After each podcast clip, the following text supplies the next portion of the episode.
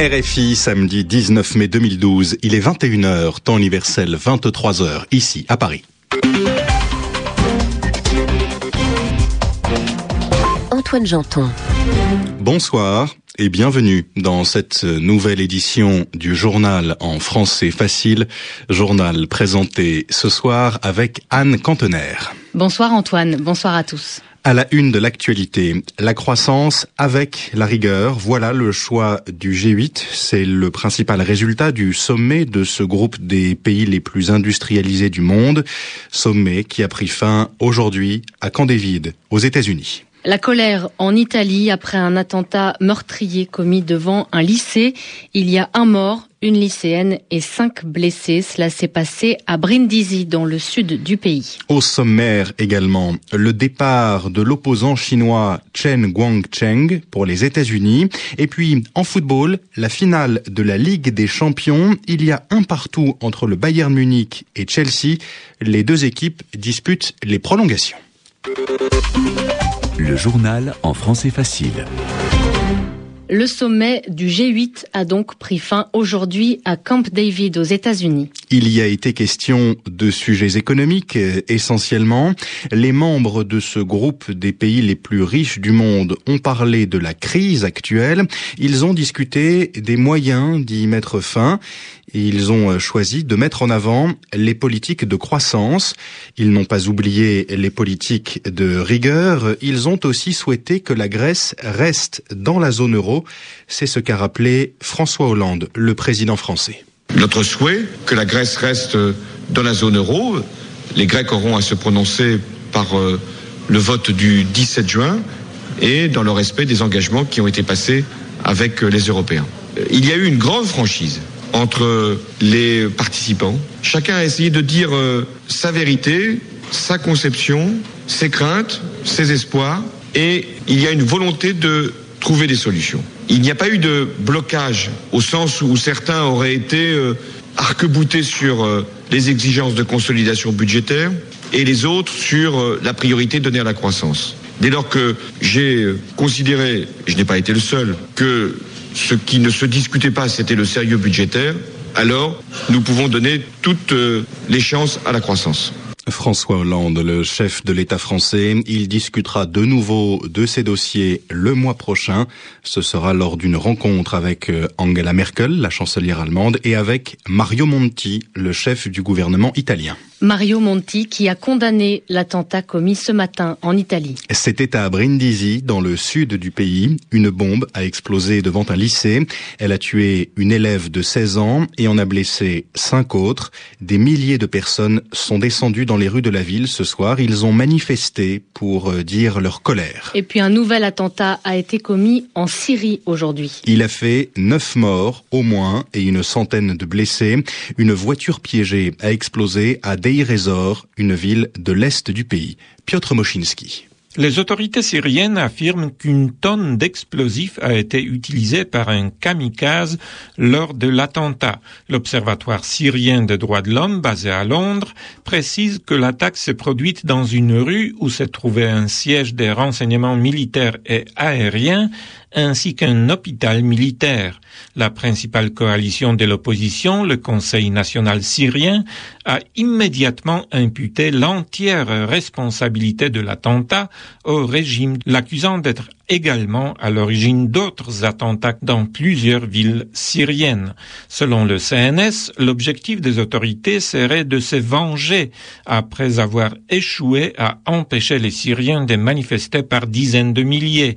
Des manifestations de cette ampleur ont eu lieu vendredi.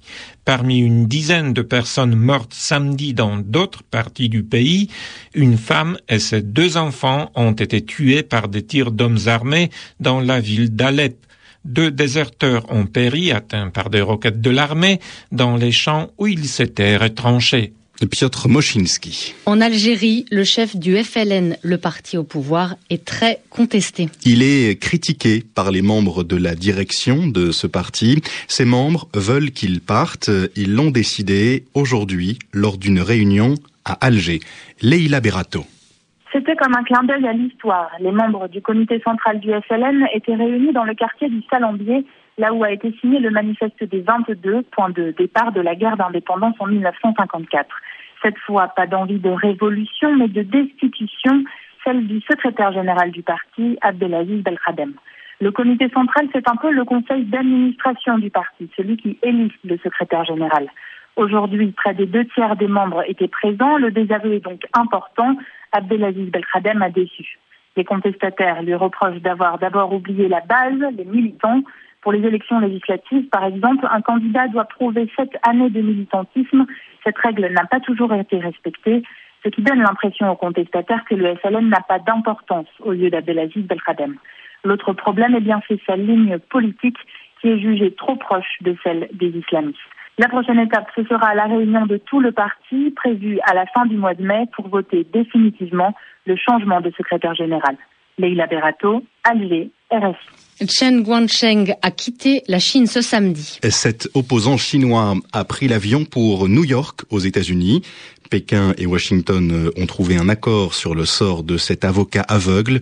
Il s'était enfui de sa résidence surveillée le mois dernier. Il s'était réfugié à l'ambassade des États-Unis. En football, la finale de la Ligue des Champions n'est toujours pas terminée. Le Bayern Munich et Chelsea jouent actuellement les prolongations. Il y avait un partout à la fin du temps réglementaire, après quatre-vingt-dix minutes de jeu. Et il y a toujours un but partout. Il reste environ dix minutes de jeu. En rugby, en revanche, on connaît déjà le nom du champion d'Europe deux mille douze. Il s'agit du Leinster. Cette équipe irlandaise en a battu une autre, l'Ulster, en finale. Nette victoire, quarante-deux à quatorze.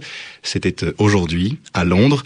C'est le troisième titre européen en quatre ans pour le Leinster, le deuxième consécutif. Enfin, en tennis, Rafael Nadal affrontera Novak Djokovic demain en finale du tournoi de Rome. Novak Djokovic le tenant du titre, a battu Roger Federer cet après-midi en deux sept, six deux, sept six.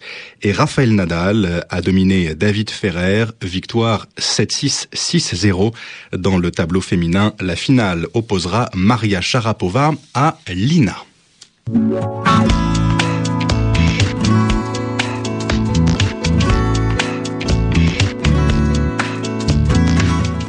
Comme chaque samedi sur R F I à présent, le mot de la semaine, un mot souvent utilisé pour parler de l'actualité de ces derniers jours. Il est défini, expliqué par vous, Yvan Amar. Yvan, aujourd'hui, vous avez choisi le mot « marocain ». Depuis quelques jours, en France, on connaît la composition du nouveau gouvernement. On sait quels sont les ministres, c'est-à-dire qu'on sait à qui sont allés les Marocains. Et ce mot marocain, on l'a entendu beaucoup.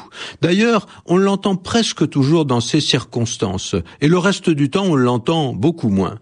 Parce que marocain, c'est vraiment un mot typique de la langue des journalistes ou des spécialistes de la politique. En effet, entre habitués de cette langue politique, on peut parler de marocain pour désigner un emploi de ministre. C'est ça un marocain, hein, c'est la fonction de ministre. Alors on parle du marocain du travail, pour dire le ministère du travail, le marocain de l'éducation, de la santé, et en fait, cela renvoie à cette idée de responsabilité, d'organisation, de gestion de ce secteur. Pourquoi un marocain? Eh bien, au départ, c'est simplement un objet de maroquinerie. Marocain, maroquinerie, les deux mots sont de la même famille. Et la maroquinerie, c'est le travail du cuir, la transformation d'une peau d'animal, que ça soit une peau de chèvre, une peau de vache, une peau de porc, en une matière souple et résistante et jolie. Et les premiers artisans qui étaient spécialistes de maroquinerie, on les a trouvés surtout au Maroc. Alors, un marocain, c'est devenu le nom qu'on utilise pour désigner un porte-document recouvert de cuir, c'est-à-dire une genre, un genre de mallette, de cartable, hein. On peut y mettre des papiers importants, des papiers officiels, et c'est devenu le symbole de l'activité d'un ministre. On dit un marocain, mais on dit aussi un portefeuille. Et l'image est tout à fait la même. Et on a fini par donner une spécialité à ce portefeuille. Le portefeuille de l'intérieur, des affaires étrangères, hein. Et quand quelqu'un a le rang de ministre, mais n'a pas de spécialité précise, on dit même que c'est un ministre sans portefeuille. Merci Yvan Amar. Et à demain, R F I vingt-trois heures dix à Paris. Ce magazine vous